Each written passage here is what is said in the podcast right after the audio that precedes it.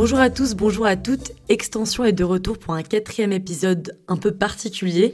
On est confiné, on est loin du studio de radio habituel, alors on a décidé de faire quelque chose d'un peu différent cette fois-ci avec les moyens du bord. Avec les, moyens du bord, effectivement, mais on va garder une chose. On va continuer à vous parler de la banlieue et plus précisément du confinement tout autour de Paris, comment ça se passe? On va essayer d'être exhaustif. L'actualité s'est un peu emballée sur le sujet ces dernières semaines. On vous propose euh, donc aujourd'hui un panel de ce à quoi peut ressembler le, confinement en ce moment euh, dans ces territoires. Oui, un panel parce que les situations sont nombreuses. La période est difficile pour certains, plus joyeuse pour d'autres. On a vu aussi des scènes plutôt étonnantes sur les réseaux sociaux. Beaucoup s'interrogent sur l'avenir aussi des banlieues après le confinement. Dans cet épisode, on vous parle de la Seine-Saint-Denis, on vous embarque dans le Val-de-Marne, dans les Hauts-de-Seine et même en Essonne. Mais d'abord, on a voulu revenir un tout petit peu en arrière, remonter un petit peu le temps pour vous reposer le contexte. Début janvier, les médias vont découvrir le coronavirus. Alors aujourd'hui, on sait à peu près ce que c'est, mais à l'époque, on ne sait pas vraiment. Et à partir du 20 janvier, on commence à en entendre parler partout, à la radio, sur les plateaux télé, dans les journaux. Et en trois jours, ça va devenir le gros titre. Alors voilà comment les médias en parlaient au tout début. France Inter. Mais quel est donc ce mal mystérieux qui se répand en Chine? Plus de 200 malades atteints de pneumonie, trois en sont morts, neuf sont dans un état grave. On nous dit qu'il serait apparu sur un marché de Wuhan, euh, en plein cœur de la Chine. Fièvre, commencer à tousser, cracher, être essoufflé. On ne sait pas s'il se transmet d'homme à homme. Ce serait donc un animal malade qui aurait contaminé des hommes dans ce marché. L'information fait maintenant les gros titres de la télévision chinoise. Le virus peut se transmettre entre humains. Les autorités chinoises l'ont confirmé cet après-midi. Il décrivait une bonne vieille grippe. si Voilà, ça peut d'ailleurs ressembler à un rhume. hein. Il n'y a pas du tout de cas pour l'instant en France. Je pense vraiment pas qu'il y ait d'épidémie en France. Oui, donc à l'époque, une bonne vieille grippe, euh, Valentin. Effectivement, même un rhume, hein, comme on l'a entendu. En tout cas, nous, en tant qu'étudiants en école de journalisme, on a suivi de près cette actualité. On s'est même exercé dessus. À partir du mois de février, on a commencé à faire de plus en plus de sujets en rapport avec ce qui n'était à l'époque euh, qu'un mystérieux virus chinois. Voilà, il devait pas y avoir d'épidémie a priori en France. Alors en février dernier, on est parti sur le terrain pendant une semaine avec euh, les camarades de l'école et j'avais décidé euh, de faire un, un reportage à La Courneuve. Alors pour euh, le contexte, à l'époque, il y avait les tout premiers cas en France et le premier mort, c'était le 14 février, c'était un touriste chinois et ça a commencé à prendre un tout petit peu d'ampleur dans les banlieues, mais pas du tout pour le sujet sanitaire en fait. La première problématique à l'époque, c'était le racisme anti-chinois.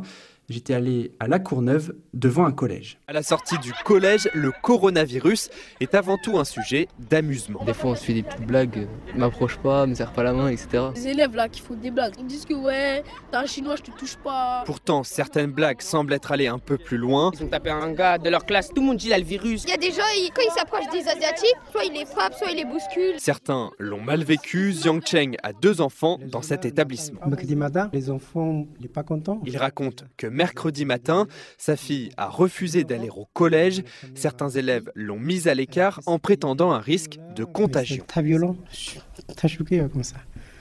Il faut faire quelque chose pour moi. Des faits qui se sont multipliés ces dernières semaines, comme le rapporte l'avocate Ling Lenzi, figure locale de la communauté chinoise. D'autres parents d'élèves qui m'ont raconté à peu près le cas similaire. Par exemple, euh, ne veut pas euh, partager la même table dans la cantine. L'avocate appelle donc à de la pédagogie. Il faut informer aux jeunes euh, de la même classe qu'il n'y a rien à craindre puisque ce sont des copains qui ne sont pas rentrés en Chine récemment. Nos professeurs sont assez euh, compétents pour traiter ce genre de cas. À la demande des parents, la direction du collège a fait le tour des classes pour sensibiliser les élèves C'est pas bien de critiquer. à ces actes de discrimination. Bah, Qu'est-ce que ça te fait, Valentin, de, de réécouter ça maintenant euh? Bah, ça paraît euh, assez loin de nous quand même, parce qu'à l'époque, euh, le collège était ouvert. Juste simplement ça, c'est Ouais. assez euh, étonnant. Alors qu'aujourd'hui, on est confiné et qu'il n'y a plus d'établissements scolaires qui sont ouverts.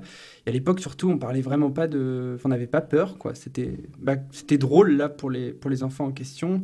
Et c'était juste un sujet un peu lointain, puisque euh, on ne parle que de la Chine, en fait, dans ce reportage. Mm. On est à la Courneuve, mais on ne parle que de ce qui se passe euh, en Chine. Oui, c'est pareil, c'est très loin. C'est assez étonnant. Donc ça, c'était en, en février. Ensuite, en mars, euh, le sujet s'invite de plus en plus dans les médias, mais il n'inquiète pas encore vraiment les Français. Euh, donc pendant cette période, euh, moi j'ai fait un reportage sur le sujet pour l'école. Cette fois-ci, on est, on est à Boulogne, une banlieue du coup plutôt, plutôt chic, mais qui reste assez représentatif de ce qu'on peut trouver autour de Paris. Donc là, on est au marché, on y parle du coronavirus, mais on est bien loin d'imaginer l'ampleur que le virus va prendre par la suite. Avec ceci, 4,45. À son stand de charcuterie, Laetitia porte comme à son habitude des gants, mais ça s'arrête là, pas question pour elle de mettre un masque. Si on demande, on nous dit euh, grosse épidémie et tout, ouais, on va le faire. Mais là, c'est pas le cas. Moi, j'ai pas envie d'effrayer les gens, en fait. De l'autre côté du comptoir, Jean-Pierre, client régulier, tend sa carte bleue pour payer. Elle était désinfectée ce matin. À main nue, Laetitia la lui remet, mais l'inquiétude n'est pas au rendez-vous. Je me laverai les mains en rentrant, oui, c'est tout. Pour me laver les mains à chaque fois que je rencontre quelqu'un. Ah, il vous a touché, faites. Ici, le danger du coronavirus semble bien loin. Certains imposent tout de même des règles à leur étalage, à l'image de celui de Warren. Nous, on a reçu la consigne de changer de gants euh, entre chaque client. Bon, c'est un peu compliqué euh, sur notre métier. On utilise plus de 300-400 gants à la matinée. On perd beaucoup de temps entre chaque client, surtout le week-end. On essaie d'appliquer au mieux les règles entre euh, gants et produits pour nous désinfecter les mains. Pour l'instant, les marchés de la ville n'ont reçu aucune consigne particulière de la part de la mairie. Alors ça, c'était le 11 mars. Et le 12 mars, le lendemain de ce reportage, Alexandra, le président Emmanuel Macron annonce tout simplement la fermeture des écoles, des lycées et des universités. Deux jours après, ce sont les restaurants et les bars qui sont fermés jusqu'à nouvel ordre.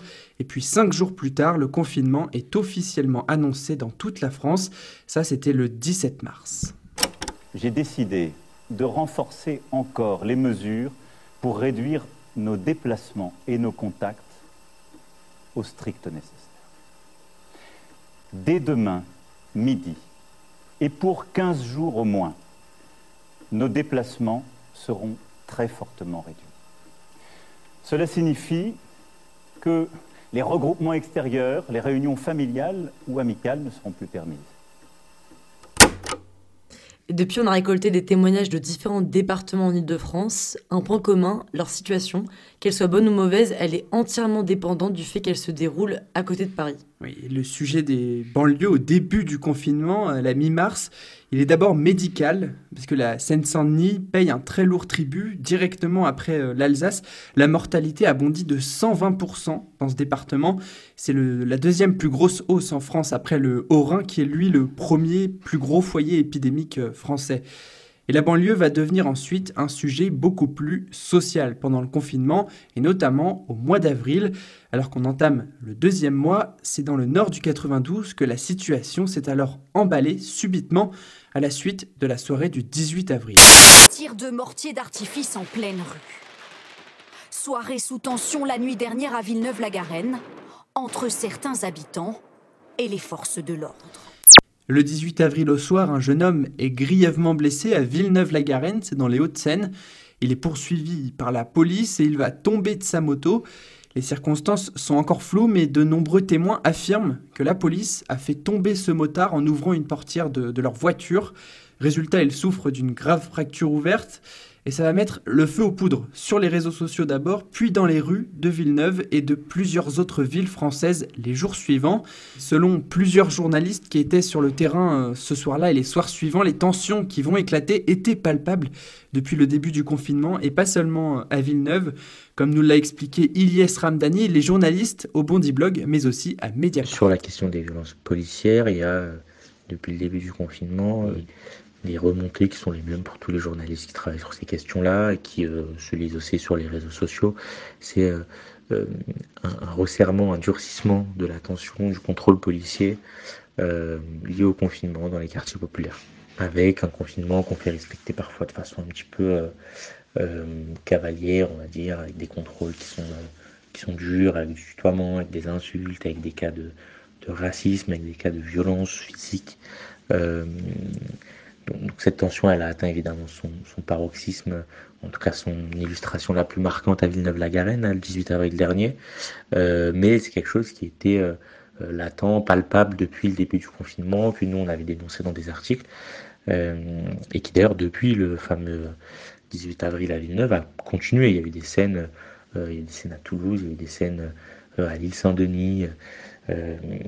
Donc c'est finalement une donnée habituelle dans les quartiers qui s'est largement amplifiée avec le confinement. Alors les violences policières ont mis le sujet des banlieues pendant le confinement sur la table, mais en réalité depuis le début il y a beaucoup de problèmes de fond, des problèmes de longue date qui ressortent avec la situation actuelle. Sur la question des problématiques qui ressortent du confinement, il y en a deux euh, qui dans les quartiers populaires sont euh, euh, importantes. La première c'est la question de la suroccupation des logements et la question de ce que ça implique en termes de promiscuité, en termes de salubrité, en termes d'hygiène.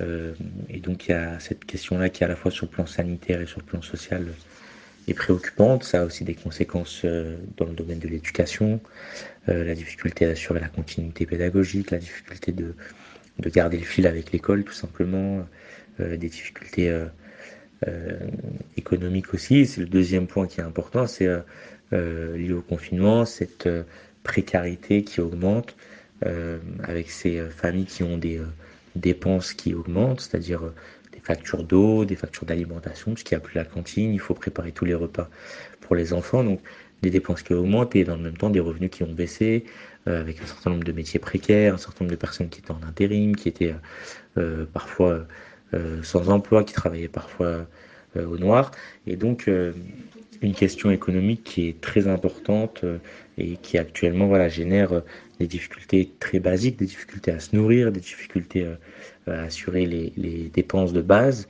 euh, à payer les factures, à payer son loyer. Donc euh, voilà un peu les problématiques actuelles. Alors justement, une habitante de Clichy-la-Garenne dans les Hauts-de-Seine a accepté de nous raconter son confinement. Wiza habite dans un studio de 20 mètres carrés avec son mari et leurs deux enfants en bas âge. Comment s'organiser dans 20 mètres carrés? À quatre personnes. Dans les 20 mètres carrés, il y a quand même une partie occupée par nos meubles, par nos affaires, par les affaires des enfants. Donc euh, c'est vraiment pas évident. En fait, avant, on vivait ça que le week-end et le week-end on sortait. Et on était là euh, euh, que, on va dire, les soirées. Le matin, j'avais la chance de pas commencer tôt le travail, donc je cuisinais quand mes enfants n'étaient pas là. Ben, au jour d'aujourd'hui, pour cuisiner alors que nous sommes confinés, ben, les enfants, pour aller aux toilettes, ils demandent l'autorisation pour que quand ils passent devant la kitchenette, vu que c'est serré, pour qu'il n'y ait pas d'accident quand il y a quelque chose euh, sur le feu. Après, il y a le problème des courses. Donc avant, vu qu'on utilisait la voiture, on laissait des fois des petites courses dedans, mais pas autant que ça. Mais au jour d'aujourd'hui, vu qu'on fait les courses à la semaine, ben, les courses, elles sont dans la voiture. Donc déjà, j'ai le premier risque qu'on me casse ma voiture pour récupérer ces courses-là. Il y a aussi le deuxième problème, c'est aller chercher ces courses-là souvent. Donc euh, descendre, euh, risquer d'être contaminé, rentrer, se doucher, nettoyer, désinfecter les courses et tout, c'est vraiment on va dire, euh, c'est un rituel qui est nouveau dans notre vie. En écoutant ça, on voit que le confinement n'est vraiment pas le même pour tout le monde. Bah non, c'est pas le même. Et surtout, là, ça demande en plus des, réorganisations dans le quotidien de cette famille, des, réorganisations concrètes de la vie familiale. Par exemple, eux, ils sont 4, 4 dans 20 mètres carrés, ça veut dire 5 mètres carrés par par personne, ça fait quand même pas beaucoup. Et d'ailleurs, ils sont pas le seul à être dans ce cas-là. Euh, plus de 170 000 logements sont euh, potentiellement indignes en Ile-de-France. Donc ça veut dire euh, insalubres, avec des risques d'exposition au plomb, risques de péril. Enfin, trop petit. Trop petit. Voilà. Alors, Ilyes, le journaliste du Bondi Blog, nous a aussi parlé de l'éducation qui est sur le devant de, la scène des grands sujets dans la banlieue pendant le confinement. Et selon lui, c'est un sujet qu'il va falloir surtout suivre après le confinement pour éviter des situations euh, inégalitaires. Alors les élèves doivent aujourd'hui suivre les cours à distance, chacun dans leur foyer, et trouver des moyens eux-mêmes de suivre ces cours correctement. Et ça entraîne forcément un risque qui est assez inédit de décrochage, surtout dans les quartiers populaires où c'est parfois difficile de s'organiser comme dans cette famille, comme chez Wiza où ils sont quatre, deux enfants donc en bas âge. Le fils est en primaire et sa fille est au collège. Et là encore, c'est compliqué de s'organiser. Après, euh, on s'organise quand il y a des vidéoconférences pour ma fille euh, avec ses enseignants. Donc, on, on essaye un peu d'occuper son petit frère avec des petits jeux au calme et tout. Et nos soirées, c'est toujours jeux de société. Après le dîner, c'est jeux de société et tout. Là, euh, puis euh, des fois, on peut regarder un petit film. On se fait une soirée cinéma, un film, un dessin animé et tout. Donc euh, voilà, c'est pas c'est pas notre nos habitudes voilà, d'être enfermé, de ne pas sortir, euh, parce qu'on évitait un max de rester à la maison vu que c'est petit et surtout vu que c'est insalubre et que c'est pas bon pour la santé de nos enfants. Mais au jour d'aujourd'hui, on n'a pas le choix. On est comme tout le monde confiné. C'est juste que non. La différence, c'est qu'on est confiné dans un logement, dans un studio insalubre. Et c'est pas le cas de tout le monde. Voilà, c'est pas le cas de tout le monde. 20 euh, mètres carrés à 4, et en plus, il faut faire court, en fait, Alexandra. déjà que nous, en tant qu'étudiants, on a un peu du mal à suivre les cours depuis le début du confinement. Et, la famille de Wiza n'est pas la seule hein, dans ce cas-là. Et à l'échelle nationale, le ministère de l'Éducation euh, nationale estime qu'il y a 4% des élèves qui n'ont suivi aucun cours depuis le début du confinement. Et la FCPE de la Seine-Saint-Denis, cette fois-ci, nous a aussi fait part de ses inquiétudes, car deux mois d'école mal suivi ou tout simplement perdu, c'est très compliqué à rattraper sur une année entière. Alors Wiza, en plus de ça, elle doit travailler, elle continue de travailler parce qu'il faut euh, subvenir aux besoins de, sa famille. Et ceux qui travaillent euh, dans les banlieues, c'est notre prochain témoignage. Oui, parmi les, soignants, les caissiers, les éboueurs, beaucoup d'entre eux travaillent à Paris, mais habitent loin et doivent rentrer chez eux et partir euh, le matin. Et la problématique des transports, elle persiste encore plus dans cette période de confinement euh, particulière. C'est le cas par exemple de Stéphie. Stéphie, elle habite à Fresnes, donc dans le Val-de-Marne, et elle est infirmière dans le 17e arrondissement de Paris. Moi, je partais chez moi euh, avant le confinement, je partais chez moi à 5h30. Euh, là, le premier RER, je prends la ligne B. Le premier RER passe à 6h30. Je commence le travail à 7h et je suis à 1h en transport, donc c'est pas possible. Si vous voulez, il n'y a pas beaucoup de monde dans les transports. On se sent pas en sécurité parce qu'il y a pas mal de gens louches donc quand on est une femme et qu'on rentre euh, du travail à 20 heures, euh, il y a quelques personnes alcoolisées ou sous substance euh, dans les transports, c'est pas du tout rassurant. Les jours quand j'enchaîne 3-4 jours par exemple, et ben en fait le soir je dors à la clinique où je travaille. C'est compliqué, hein, bah, déjà qu'on se retrouve isolé, là on se retrouve du coup on peut pas rentrer chez nous, on fait un travail quand même qui est assez difficile psychologiquement, en ce moment. Tous ces facteurs font qu'en plus le fait qu'on n'ait pas de transport pour rentrer chez soi, c'est compliqué. Alors depuis qu'on a échangé avec Stéphie euh, au téléphone, sa clinique a mis en place des taxis pour l'emmener au travail le matin, elle ainsi que d'autres infirmières qui travaillent dans son service et qui habitent euh, loin de Paris. Mais après, c'est pas forcément le cas pour tous ceux qui continuent euh, à se rendre quotidiennement dans Paris alors qu'ils habitent loin. Mais on imagine que c'est pas le, cas de tout le monde. Puis après, il y a aussi ceux qui ne travaillent plus. Et à ce moment-là, il y a un autre sujet qui se pose sur la table, c'est celui de rester enfermé euh, dans son appartement souvent et de garder le moral ou bien de le perdre. Et la banlieue, c'est euh, bah, vivre euh, par principe à côté de Paris. Habituellement, c'est profiter des fruits de la capitale, c'est-à-dire des bars, des musées, des cinémas par exemple. Eh bien là, c'est tout simplement impossible puisque tout est fermé. Alors plus qu'ailleurs, l'ennui en ce moment est particulièrement palpable dans les banlieues et ça peut d'ailleurs avoir des conséquences euh, assez graves hein, sur le, psychisme de certaines personnes. Euh, Maxime habite à Rueil-Malmaison, c'est dans les Hauts-de-Seine, euh, à 20 minutes de Paris habituellement en RER. E mais comme un bon jeune banlieusard, son quotidien actuellement, c'est tout simplement son immeuble et le jardin de sa résidence. Dans la vie, je suis ostéopathe. Donc mon quotidien avant le confinement, j'allais pas mal sur Paris pour euh, sortir, donc euh, aller prendre un verre, sortir en boîte de nuit, faire des restos, des expos. Et depuis le confinement, bah, j'ai dû déjà arrêter de travailler pour éviter la propagation du virus. Et du coup, je ne sors plus sur Paris. Donc euh, plus de bars. On essaie de faire des, des escape apéro, mais c'est pas la même pas la même proximité avec les gens, c'est un petit peu euh, un petit peu plus froid, on va dire. Je me suis mis aussi à la cuisine. Il y a quand même beaucoup de télé, on va pas se mentir, parce que comme on peut pas, faire grand chose, la télé c'est un peu le le moyen facile de s'occuper, donc euh, je regarde pas mal la télé. Et j'ai la chance d'être dans un appartement euh, qui est dans une résidence, donc je peux faire des petits tours de résidence histoire de prendre l'air. Oui, donc c'est pas vraiment la joie pour Maxime en ce moment. A priori, c'est euh, assez compliqué, hein, c'est l'ennui, c'est ce que ressentent euh, beaucoup de, de banlieusards. Et puis il y en a qui ont une maison avec un jardin. Oui, la banlieue, ça veut aussi, c'est aussi ça. Enfin, 60% des Français sont actuellement confinés dans une maison avec un jardin. La majorité Oui, la majorité du coup, et c'est le cas euh, pour beaucoup d'habitants en Ile-de-France. où de nombreux départements sont très résidentiels, comme les Yvelines, le Val-de-Marne ou même l'Essonne. Y qui sont donc bien contents de ne pas être à Paris en ce moment, comme Véronique qui habite dans une maison à Saint-Germain-les-Corbeilles, dans l'Essonne. Là, on peut se dire qu'on est content de ne pas être sur Paris. Ah ben ça, c'est évident. Ah ben nous, nous, ici en Essonne, vraiment, n'y a pas, je pense qu'il n'y a pas le stress ambiant que, que visiblement j'entends sur Paris. On a une chance incroyable avec le jardin et pour une fois, il est beau. on s'en est occupé quand même. On a, on a repeint les volets, voilà, on a fait voilà tout ce qu'on tout ce qu'on a pu. Et euh, puis on déjeune dans le jardin, ce qui est très agréable. Et puis on est jamais, jamais, jamais, je, depuis un mois que je vais au travail, que je, me, je marche beaucoup, jamais j'ai vu un flic, hein, jamais.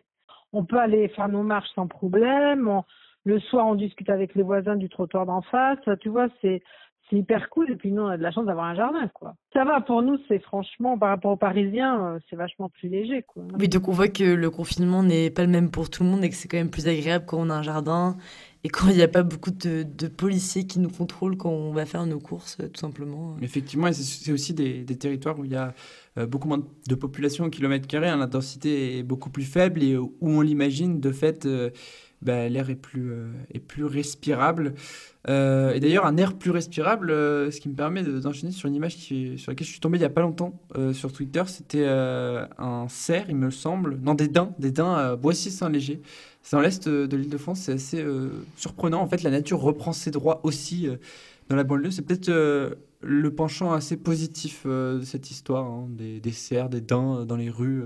Mais pas seulement, non.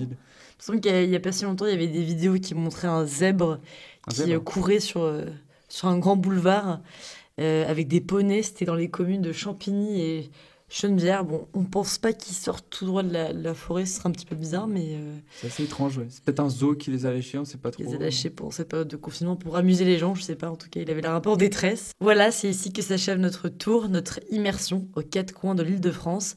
Pour la réalisation de cet épisode, on tenait à remercier Julien Apalou et Garance Munoz. Et aussi euh, Ilyes Ramdani pour sa précieuse contribution. Elle a été un peu euh, nos yeux et nos oreilles sur le terrain puisque nous sommes confinés.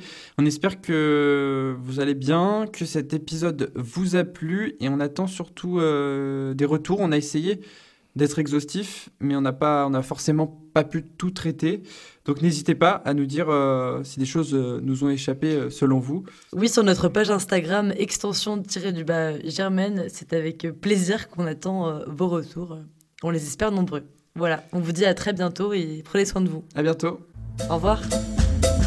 Thank you.